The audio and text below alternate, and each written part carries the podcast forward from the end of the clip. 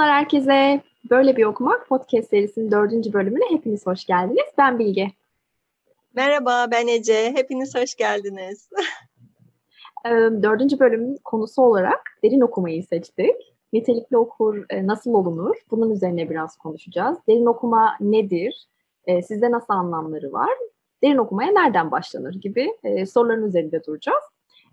Bu konuda Ece benden çok çok çok daha donanımlı olduğu için biraz böyle soru cevap şeklinde gitsin istedik. Ama tabii benim de katkılarım olacaktır illaki.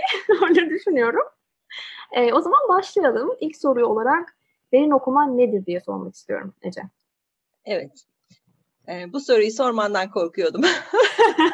Çünkü çok şey bir soru değil mi? Böyle tanım ver bana gibi bir soru. Evet, e, tanım ver bana diye bir soru. Bir yerlerden bir şeyler çıkarma ihtiyacını hissediyorsun ama derin okuma adındaki gibi o kadar derin derin bir konu ki e, bir şey söylemek yani e, hemen cevap vermek e, çok kolay değil bu soruya. Derin okuma nedir?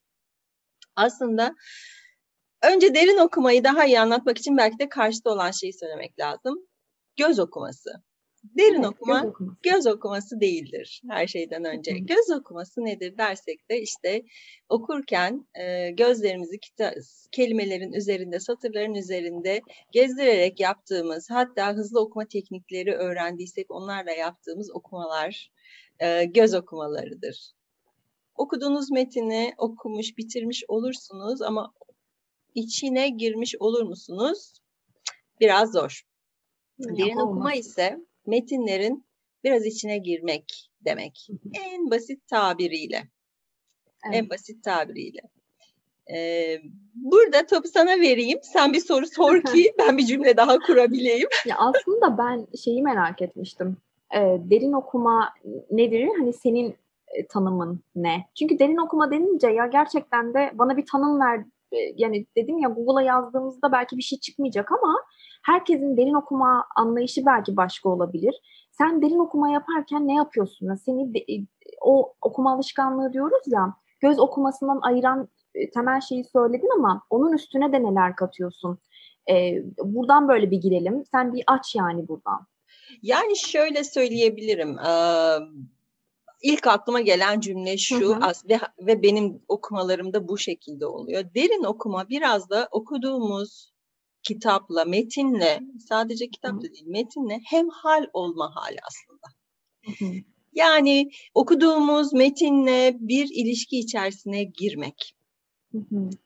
Gerçekten şöyle bir hani benzetme de yapabiliriz. Bir kişiyle ilişkiye girdiğinizde hani gerek karşı cins olsun, gerek yeni bir arkadaş olsun. Ne ne yaparsınız? birazcık derin okuma bunu gerektiriyor. Merhaba dostum, nasılsın, kimsin, nereden gelsin, nereye gidiyorsun, bu ilişkiye sen ne katacaksın, beraber neler yapacağız evet. gibi sorular varsa kafanda okuduğun kitapla ilgili de böyle bir şey. Hani başlayalım, kimsin? Evet ben bir romanım evet. tür olarak, ben bir şiir kitabıyım, ben bir Hı-hı. denemeyim. Okey ben Hı-hı. bir romanla bir ilişki içinde olmak istiyorum. Ee, peki nereden geliyorsun sen? Değil mi? Hı-hı. Nereden geliyorsun? Evet. O zaman nereye gidiyoruz? Yazar kim? Ee, nereden getirmiş bu kitabı bizim? Bunun içeriğini bize neleri toparlayarak getirmiş buraya? Biraz yazara bakmak belki. Hani bir ilişki içerisinde ilerlemek gibi. Ama bazen de ilişkilerimiz şöyle olur. Dan diye giriveririz içine. Pat diye okumaya başlarız mesela bir kitap önermiştir birisi. Giriveririz içine, okuyuveririz ama bu sefer de okurken bir şeyler hareketlenir ve ona, ona göre devam ederiz. Ee, yani derin okumanın pek çok unsurları var. Ee, ama esas önemli olan bu derin okumada bence sen bundan ne bekliyorsun? Bu evet. okumadan sen ne bekliyorsun? Yani Güzel. bir ilişkiden de ne bekliyorsun? Sorusu hep vardır ya arkada. Sen bu okumadan ne bekliyorsun? Amacın ne? Nereye ulaşmak istiyorsun? Ee, bir okuma listesindeki kitapların yanına okundu tik mi atmak istiyorsun? Ee, ben atıyorum İngiliz edebiyatına dair şu kitapları okudum demek mi istiyorsun? Yoksa sen güzel vakit geçirmek mi istiyorsun?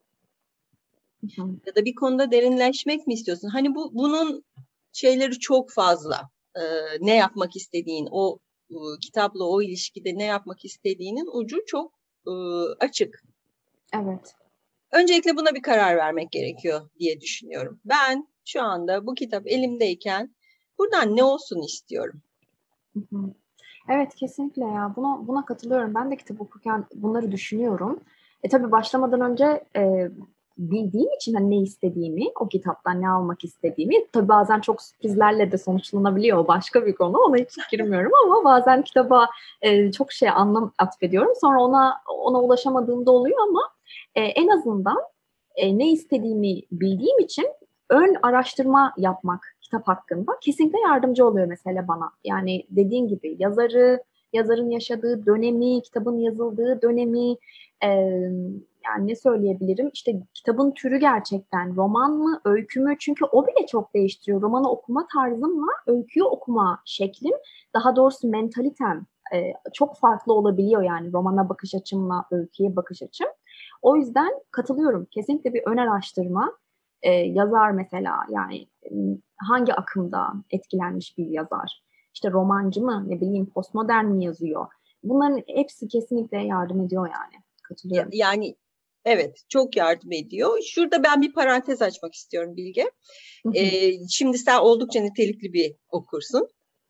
Çok uzun zamandır okuyorsun. Neden nitelikli bir okursun? Çünkü çok uzun zamandır okuyorsun. Hani e, yani nitelikli okuru da böyle çok yüksek bir mertebelere de koymamıza çok da gerek tamam, yok gerek bence. Yok, herkes yok. herkes yani niyet ettikten sonra bunu e, yapabilir. Bir de şunu da belirtmeden geçmeyelim. Her okuma sonuçta son derece bireysel bir deneyim. Kesinlikle. Evet. her okuma son derece bireysel bir deneyim olduğu için kendimiz için yaptığımız bir şey aslında ve kendimize doğru yaptığımız bir şey. Yani neden okuyoruz? Çünkü e, hani bunun çünküsü çok fazla biraz önce söylediğim gibi ama sonuçta ne oluyor bir şey okuduğumuz zaman? Genellikle de edebiyat eserlerini okuduğumuz zaman ne oluyor? Biz değişiyoruz aslında. Bir keşifte oluyoruz, kendimizle ilgili bir şeyler keşfetmiş e, oluyoruz e, ve de bu bir şey katmış oluyoruz kendimize. Bunun sonucunda da e, illaki bambaşka bir insan olarak çıkıyoruz o ilişkiden, o okumadan. Küçücük bir şeyi bile fark etmiş olsak bu bizim için e, bir artı olmuş oluyor. Biz fark etmesek etrafımızdakiler fark ediyorlar. Böyle bir şeysi var. Parantezi açtım ama parantez içine koyacağım şeyi unuttum. Next. Bir sonraki sorunuzu alayım. Bunların hepsi Merkür dedik ya. Bunların hepsi Merkür retrosunda. Merkür gerçekten retro. Neyse e, ne diyecektim ben? E, şeyi diyecektim. Kendime kendimize doğru dedin ya yolculuk gibi. Onu çok beğendim o cümleni ya. Orada belirtmek istedim bunu. çok güzel bir cümle kurdun orada. Çünkü gerçekten de çok doğru. Her okuduğumuz kitapta e, yani derin okuma yapsak da yapmasak da e, bazen derin okumaya da e, çok müsait kitaplar okumuyor oluyoruz. Onu da şimdi geleceğim. Sonraki soru o aslında. İşte her kitap acaba derin okumaya e, uygun kitaplar mıdır sorusu. Ama öyle olmayan kitaplarda bile bazen şunu fark edeceğiz. Çok keyif aldım ben bu kitaptan. Okudum. Hani e, bana belki edebi anlamda bir şey katmadı olabilir. Ama başka konularda bir kafam dağıldı. Daha belki mutlu hissederek kapattım e, kapağı. Böyle şeyler de olabiliyor. O yüzden her iki durumda da derin okumada da e, belki daha derin olmayan okumada da kendimize doğru bir yolculuk yaptığımız kesin. O noktada katılıyorum gerçekten. O zaman soruya geçiyorum. Soru şeydi. Her kitap e, derin okumaya uygun kitap mıdır? Yani hem evet hem hayır. Hem evet hem hayır. Çünkü bazı kitaplar zaten hani çok da derin okunsun diye yazılan kitaplar değil. Mesela kişisel gelişim kitapları edebi bir sınıfın altına girmediği için oradaki okumalar çok daha farklı olur. Onun derin okuması bambaşka bir şekilde olur ama edebiyat eserlerinin derin okuması dediğimiz zaman hani çok fazla olay örgüsü, kurgu üzerine kurulu bir kitap için hani çok da fazla derin okuma yapmamıza gerek yok. Onun bize vereceği şey güzel bir vakit geçirmedir büyük ihtimalle. Ki bazen evet. bunu da isteriz yani sadece evet. sadece bunu da isteriz. Ee, o yüzden hani derin okuma yapacağımız kitaplar daha çok e, edebi özellikleri olan e, kitaplardır. Bunun bu kitabın edebi özelliği olan bir kitap olduğunu nasıl anlarız? Yine nereden geldiğine bakarak, yazarına bakarak anlarız. O yüzden hani senin de yaptığın gayet güzel bir hı hı. E, okuma şekli dediğim gibi senelerdir okuduğun için. Önce yazardan başlamak çok makul ve mantıklı e, olur bir derin okumadan okumaya başlarken. Bu yazar nereden geliyor?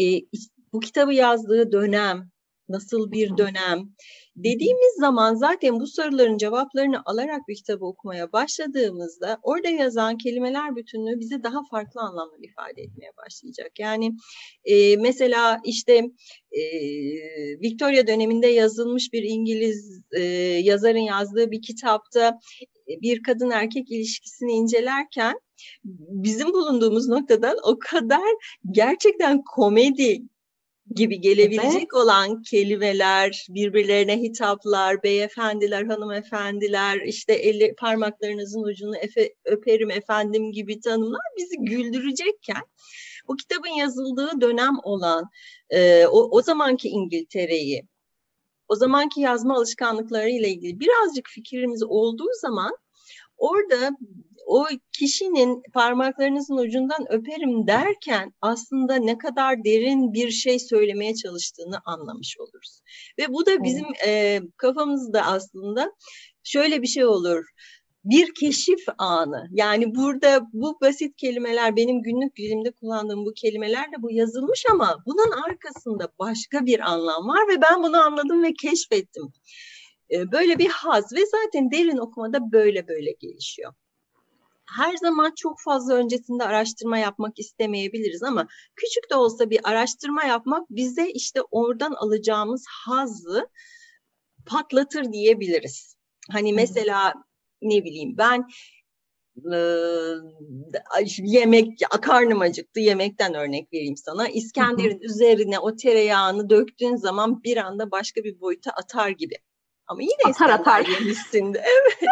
ya İskender yine yemişsindir.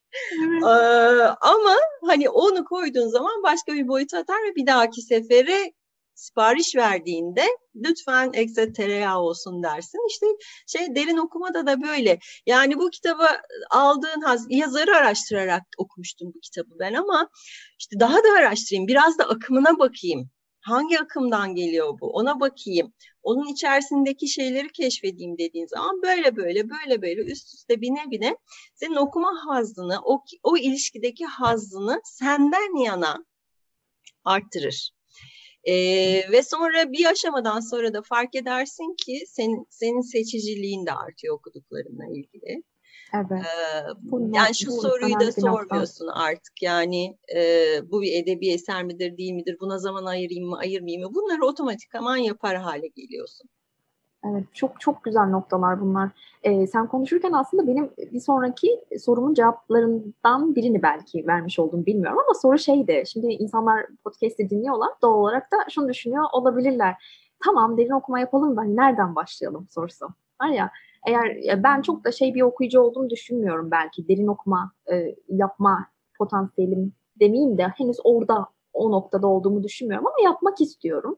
Diyen insanlar için bu podcast'ı okuduktan sonra söyleyebileceğimiz belki verebileceğimiz tiyolar işte nereden başlanır şeklinde.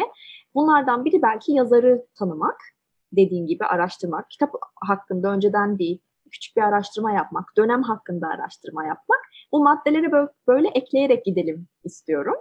Ee, bir sonraki şey benim aklımda olan sana sormak istiyorum. Sence bu da olur mu şeklinde zaman ayırmak, konsantre olmak. Hani ille bir yere böyle bir oturup 45 dakika bir saat kendimizi zorlayarak okumak mı? Ee, yani zaman ayırmaktan kastımız yoksa başka hani nasıl bir konsantrasyon ortamı yaratabiliriz sence? Derin okuma yapabilmeye uygun bir ortam nasıl bir ortam olabilir?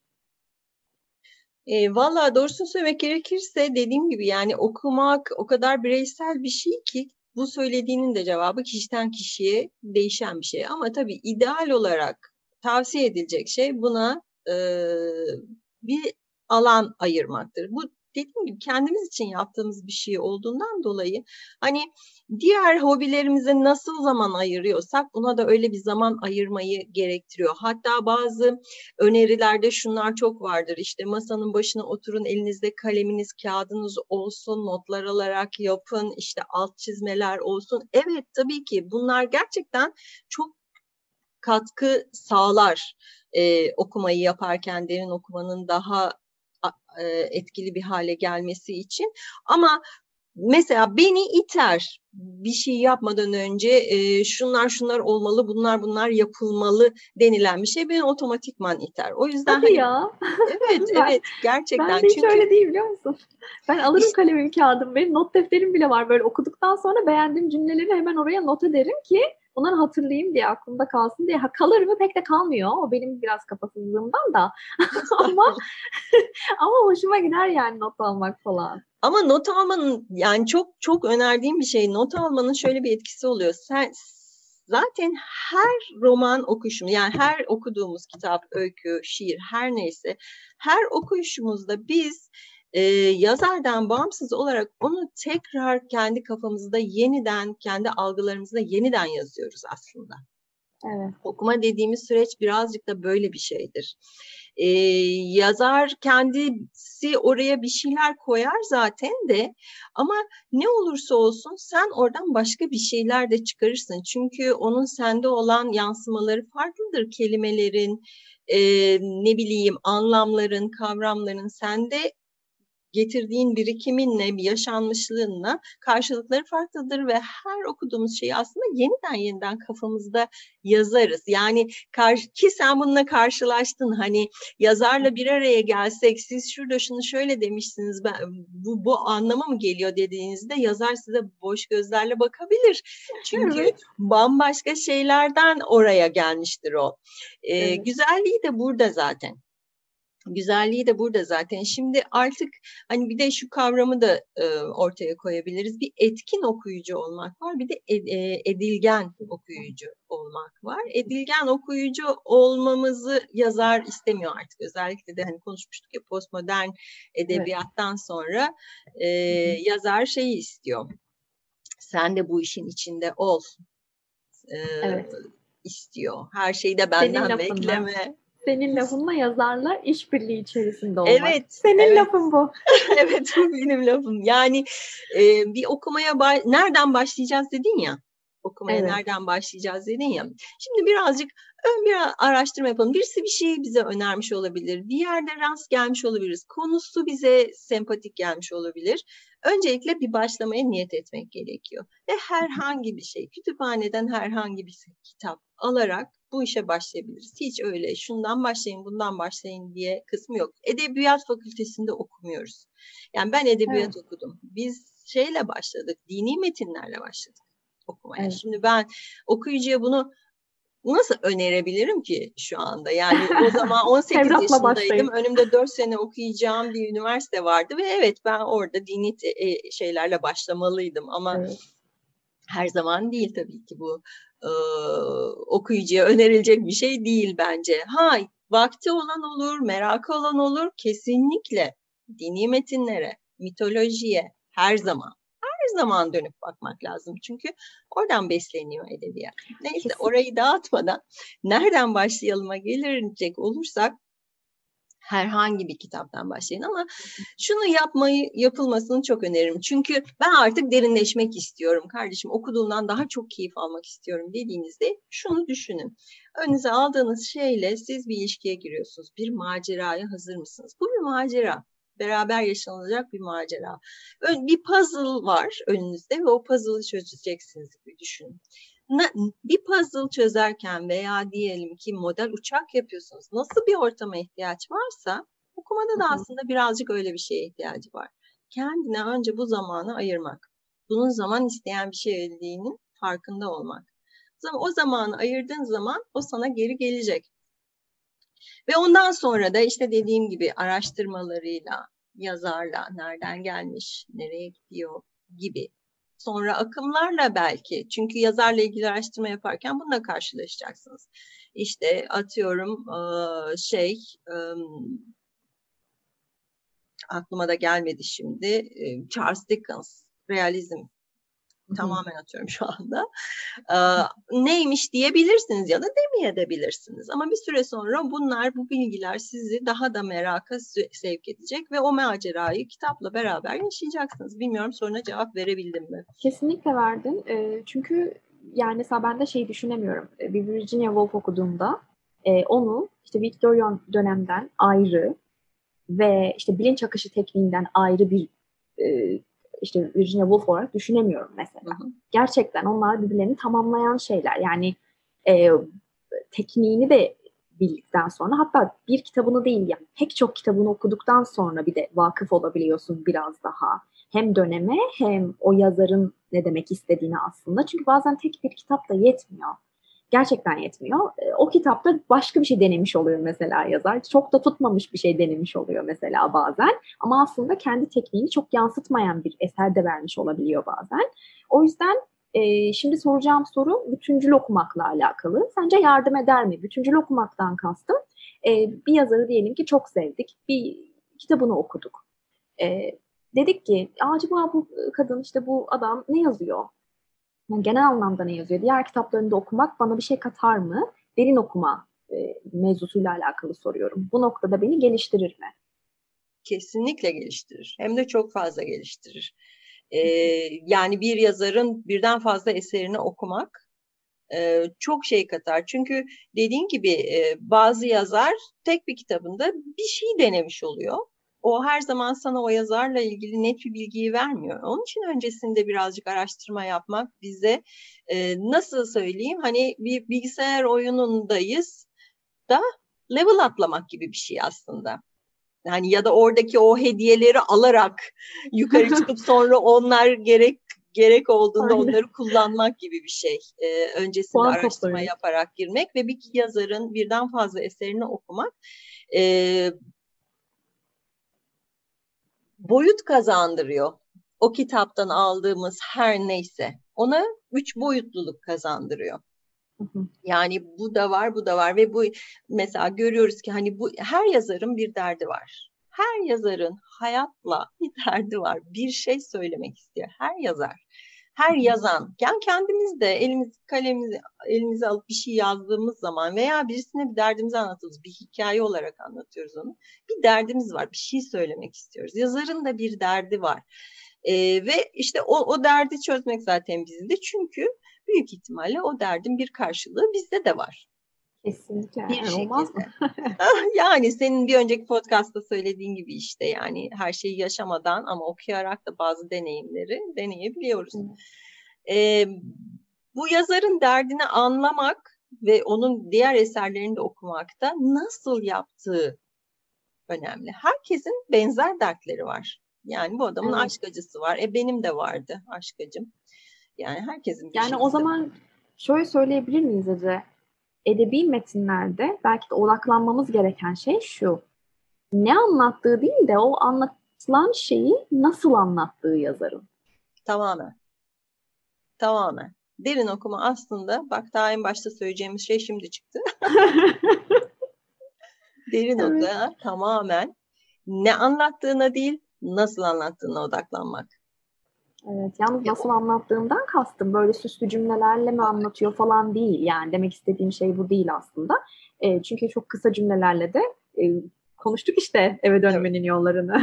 evet. çok kısa cümlelerle de çok vurucu e, şeyler, çok içinde çok fazla anlam barındıran şeyler anlatabilirsin. O yüzden nasıl anlatmak dediğim de ben mesela çocukken yani işte lisedeyken e, bu cümleyi duymuştum işte edebi eserler nasıl anlatılara odaklanır? Dediğimde benim aklımda şey canlanmıştı böyle.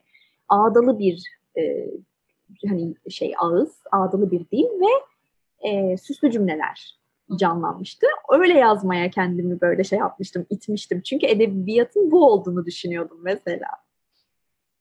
E, evet en büyük düşlen yanılgı bu oluyor zaten. Ama Hı. bu yani çok da çok da masum bir yanılgı yani buna düşmek çok kolay ama bunu nasıl aşabiliriz işte daha çok okuyor okuyan. Çünkü evet. şöyle de oluyor ortak temalar var yani sonuçta insanlığın derdi yüz bin değil yani Evet. en başta varoluşsal dertlerimiz var. E, bir sürü insan bu konuda yazıyor ama hepsi başka başka yazıyor. Evet. Hepsi o halde bize... sence çok pardon devam Öyle. Tamam şey diyecektim. Dedin ya hepsi başka başka yazıyor insanların çok başka hani şey der, aynı dertleri olsa da başka başka yazıyorlar. Aklıma şey geldi. O zaman şimdi bu insanların hepsi de psikoloji mezunu değil ya da edebiyat mezunu değil aralarında. Çok da farklı bilim de var işin içine giren o zaman. İşte siyasette, tarihte hem psikoloji hem de sosyoloji, edebiyat bunların hepsinden besleniyor mu? Edebiyat bunların hepsinden beslendiği gibi edebiyat bütün bunların hepsini de besliyor. Şu anda maalesef ismini hatırlayamadığım bir e, yazarın söylediği bir şey var. Yani edebiyat kendisinden başka her şeyle ilgilidir. yani bu böyle iki kere iki dört edebiyat sosyolojidir, psikolojidir. Hatta yanlış hatırlamıyorsam Roland Barthes'in söylediği bir şeydi bu. Yo, Noam Chomsky'nin söylediği. Ay çok özür dilerim gerçekten şu anda hatırlayamıyorum ama şöyle bir soru soruyorlar. Ee, sizce edebiyat dersleri olmalı mı? Hı. okullarda. O da diyor ki sadece edebiyat dersleri olmalı. Başka da hiçbir şey olmasına gerek yok. Çünkü edebiyat gerçekten hepsini içeren e, bir şey. Mümkün değil ki başka türlü. Yani insandan bahsediyoruz. Yazan insan, konusu da insan. E, yazanın bir derdi var, insanlığın da bir derdi var. E, o yüzden sosyoloji, psikoloji, politika, felsefe, edebiyatın içinde olmaması mümkün değil. Ee, o zaman ve, e, yani derin okuma yapabilmek için de o, o halde diğer bu diğer alanlara da az çok hakim olmak gerekir. Yani az çok bir belki fikrinizin olması gerekir diğer, diğer alanlarla alakalı da. Çünkü eğer bunlar edebiyatın içerisindeyse ve ben neden bahsettiğini bilmiyorsam e, o halde ne kadar derin okuyabilirim sorusu geldi şimdi aklıma da. O yüzden soruyorum. E, evet haklısın. E, iki taraflı bir şey bu ilişki diyeyim sana. Evet, felsefe, psikoloji, diğer sosyal alanlarla ilgili de bizim bir bilgimiz olmasında fayda var. Çünkü o bizim okumamızı parlatır, daha bir e, yüceltir. Çok iyi olur ki hani zaten biraz okumaya meyili olan bir kişinin de bu dallardan en az bir tanesine de ilgisi mutlaka vardır. Diğer taraftan okuma yani e, her koşulda kazanç getiren bir şey. E, bu konularda çok derinliği yoksa bile okumaları yaptıkça farkında olmadan bu konularda e, bir bilgi sahibi de oluyorsun ve şu, sonra fark etmeden mesela işte iyi bir okursun ve bir süreç ama sosyolojiyle hiç alakan yok ama sosyolojiyle ilgili başka bir metine denk geldiğinde veya bir muhabbet ortamında fark ediyorsun ki sen bu konuya hak, vakıfsın. Bu konuda fikirlerin var. Çünkü e, güzel okumaların olmuş. Hani bu böyle birbirinin içinde. Tabii ne kadar sen psikolojik okumalar yaparak kitap okursan o o kadar daha keyifli bir hale gelir. Ne kadar felsefeye hakimsen okumaların o kadar e, güzelleşir gibi böyle e, karşılıklı sürekli dinamik bir şey okumak. Çünkü okudukça konuların içine giriyorsun. Konuların içine girdikçe onunla ilgili şeyler okumak istiyorsun. Mesela ağır konular felsefe, psikoloji, ağır, ağır, neresinden başlayacağını bilemeyeceğin, girdin mi kaybolabileceğin konular. Bazı insan da bunu seçmeyebilir.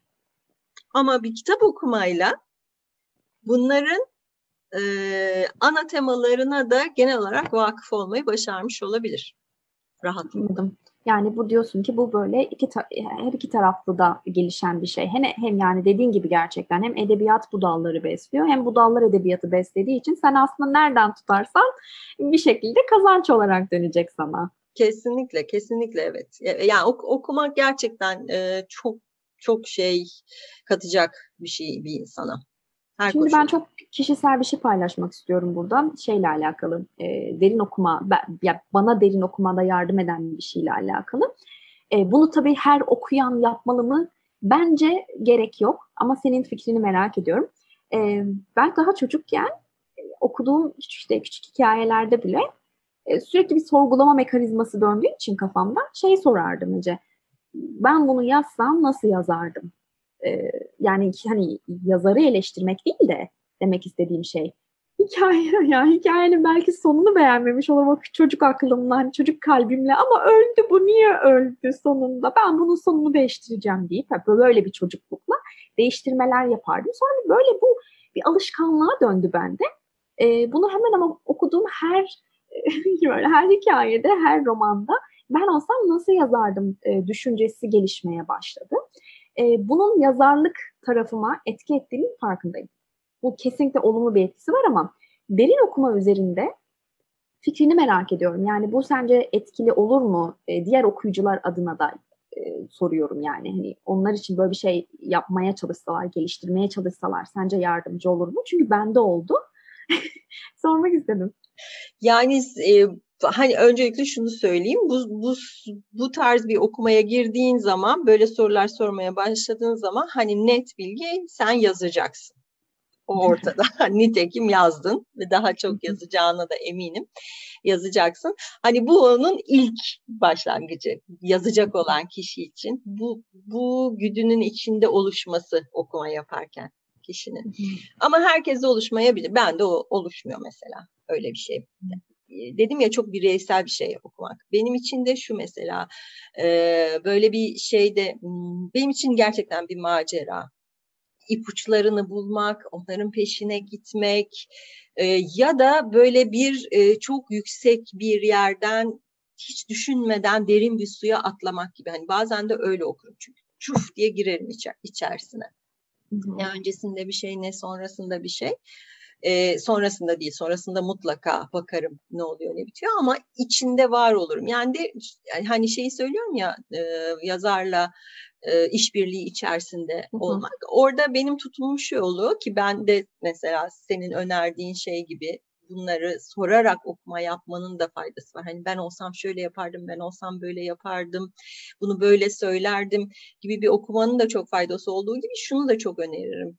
E, yani yazara şunu diyorsun. Evet ne yapacaksan yap bana buradayım. Ve hazırım.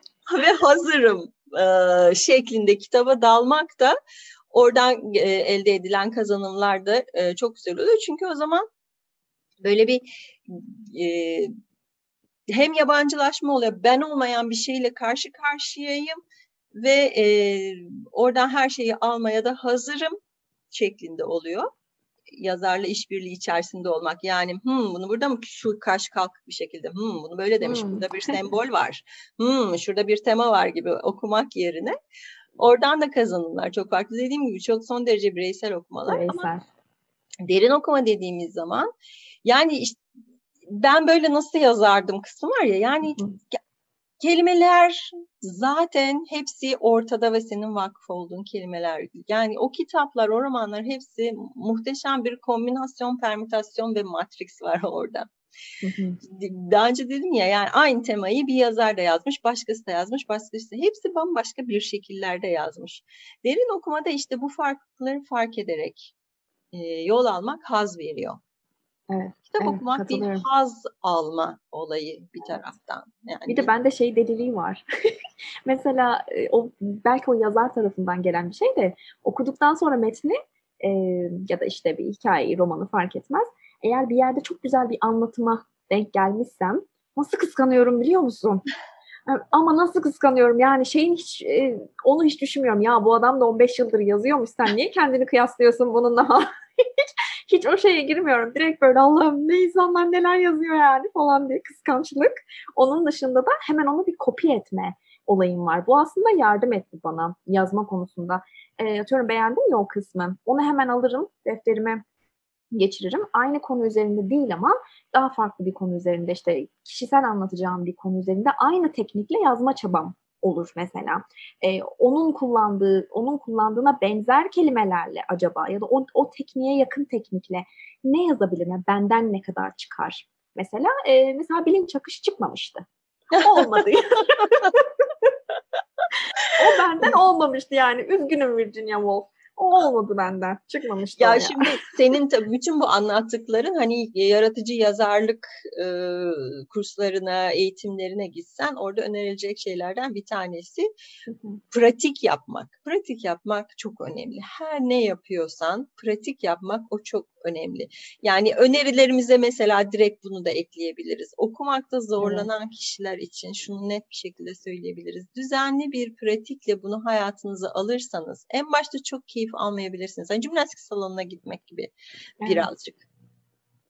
Ama bunun için düzenli bir şekilde her gün 20 sayfa oku, okursanız, e, Üç okumadan bir tanesini derin okuma yaparsanız, onunla ilgili araştırırsanız yazarını, akamını, dönemini, o, o zamanda dünyada neler oluyormuşu yaparsanız bir süre sonra bunun ciddi anlamda hayatınızda faydalarını göreceksiniz. Sen hiçbir zaman o e, şey o yazarlar gibi yazmayacaksın. Ama onlar gibi yazmaya çalışmak sana kendini keşfetmek. Ben bunu yapabilirim. Yani son derece güzel bir şey. Ben bunu yapabiliyor muyum, yapamıyor muyum? Kendini keşfediyorsun orada. Evet ben çakımını yapamıyormuşum. Yani bunu bir süreliğine kenara koyabilirim. Çünkü herkese sıcak gelebilecek bir şey değil ve zor da bir teknik zaten. Hani Evet. Yani bence zorluğu şurada, onu içinde hissetmenle alakalı bilinç akımı tekniği. Evet, ben hala böyle şeycilik var bende. Hikaye anlatıcılığı. Ben seviyorum hikaye anlatmayı galiba. Onu evet. da öyle bir teknikle anlatmak bana çok şey geliyordu. Ee, ya gerçekten zor. Hiç, hiç, hiç kıvıramayacağım. yani zor, zor, zor. Gerçekten içinde hissetmiyorsan da zorla yapılan bir şey. Zorla yapılan bir şeyden de iyi bir şey zaten çıkmıyor. Yani çıkmıyor. Çıkmıyor gerçekten.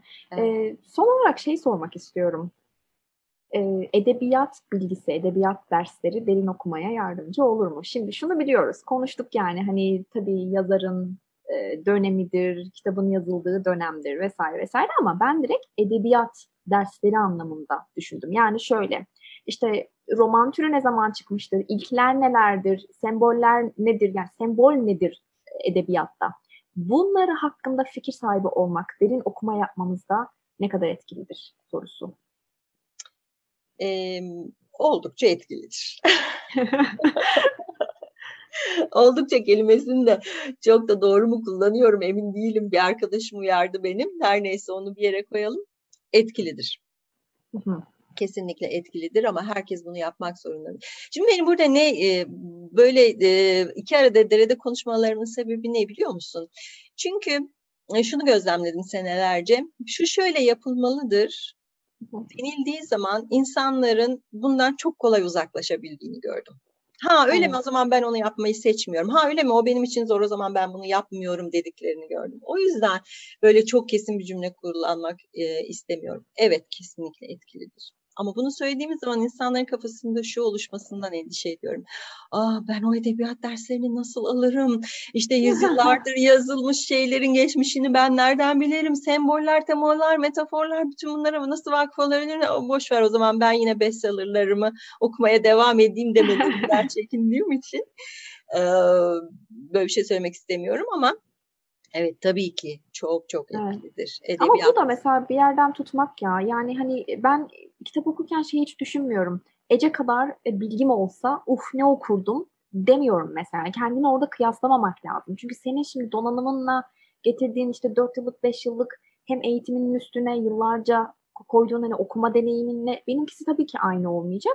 Ama az buçuk edebiyat eğitimi bence şu şu noktalarda gerekli olduğunu düşünüyorum. Ne bileyim yani bir roman tekniğini ve tekniklerini çünkü tek bir roman tekniği de yok artık yani e, tabii, günümüzde. Tabii. Çok da çeşitlendi. Bunlar hakkında en azından e, biraz bilgi sahibi olduğunda gerçekten daha farklı okuyorsun. Bunu biz şeyde görmedik mi kitap kulübünde? Bence gördük. O kitap Senin... kulübünde bunu öyle böyle görmedik yani. Çok çok güzel gördük gerçekten. Gerçekten. Evet.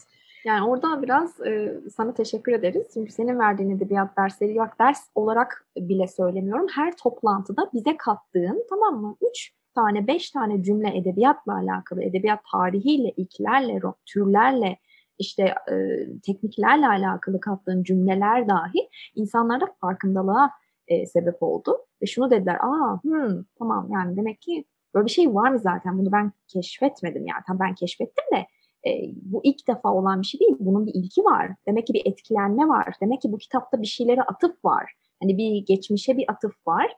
E, onlar neler acaba deyip daha da e, derine dalmak. Hani derin okuma diyoruz ya. Bir yer bir şeyden etkilenip daha derine gitmek.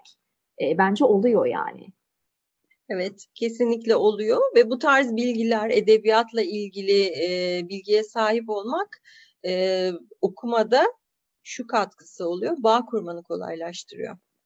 Evet. Yani beynin içerisindeki o neuroscience'çılar daha iyi bilir onu. O nöronların birbiriyle olan bağının kurulmasını hızlandırıyor, kolaylaştırıyor ve daha keyifli bir hale getiriyor.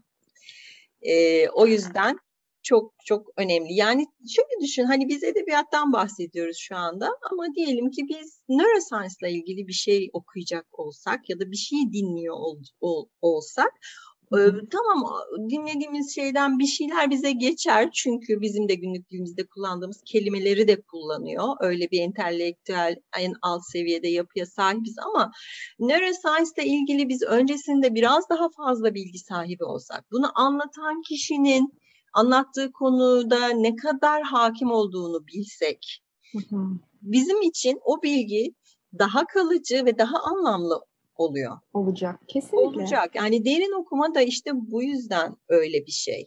Yani bir okuma yapıyorsak, o kitabı o zamanı ayırdıysak eğer evet. bundan maksimum faydayla çıkmakta her zaman için fayda var. O yüzden de hani derin okumaya açık olmakta, onu daha e, nüfus ederek ve biz hem biz kendimiz okuduğumuz şeyi nüfus ederek hem de onun bize nüfus etmesine izin vererek e, yapmak her zaman büyük bir e, şeyle olacaktır bizim için çıkar olarak e, evet. sonuç verecektir. Yani çok teşekkür ederim. Önce bence bu bölüm ben ya bilmiyorum benim açımdan e, çok yararlı oldu. hem kendi, kendimi de böyle yeniden yeniden şey yaptım. E, bir sorguladım yeniden. Acaba nasıl okuyorum şeklinde. Sen konuştukça da e, benim beynimin odaları açıldı. Başka başka Çok odalar sevindim. açıldı. Öyle bir etki bıraktığıma inşallah o e, dinleyen kişiler için de öyle olur. Aslında hani mesela kafamda başka başka cümleler vardı. Onlar çıkmadı. Açtım parantezi hala kapatamadım gibi. Olsun bir daha konuşuruz, bir daha anlatırız. Evet. Ee, bir şey söylemek istiyorum deneyimlerimden yola çıkarak. Edebiyatla hemhal olmak gerçekten e, bizi hayata bir sıfır önde başlatıyor. Bu çok net bir bilgi. Bunu birazcık araştırma yaparak da pek çok kişi bulabilir. E, ben okurken çok mühendis arkadaşımız vardı. E, ve çok da anlamlandıramıyorlardı bizim okuduğumuz bölümleri. İşte şu kadar kalınlıkta kitaplar okuyoruz, işte üç günde Anna Kareninalar okuyoruz, bilmem ne falan filan öyle şeyler ve hikaye geliyordu onlara. Hı hı. Lakin son sonra ben bunun neden böyle olduğuna bakmak istedim. E, çünkü hiçbir şekilde yakınlık hissetmiyorlar buna. Hı hı. Fakat şunu gözlemledim. Hani şimdi kesinlikle mühendislerle ilgili bir yargıda bulunmak istemiyorum ama benim onlardan farkım şuydu. Ee, çok daha kapsamlı bir bakış açım olabiliyordu hayata karşı. O zaman hepimiz öğrenciydik. Şimdi şu anki yetişkinlerden bahsetmiyorum çocuk halimizde o zaman. Ama şunu görebiliyordum. Çok tek taraflı bakışları vardı hayata ve konulara ve problemlere. Ve o bazen yetiyordu bir problemi çözmeye, hayatta ilerlemeye ama çoğu zaman yetmiyordu.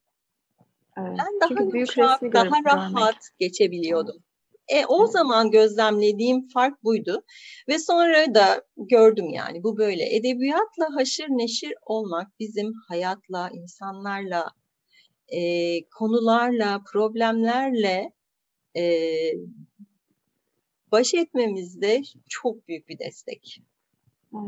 Gerçekten katılıyorum. Doğru. O yüzden Bunu zaten galiba konuştuk önceki bölümlerle de ama evet bu büyük resme e, görebilmek, o büyük resmi e, çık, yani olayların içerisinden birazcık tek taraflı bakıştan uzaklaşıp böyle bir resme uzaktan bakma konusunda doğru söylüyorsun. Edebiyat gerçekten çok e, şey bir tarafı var. Aşırı, ya, ya, çok yardım eden bir tarafı var.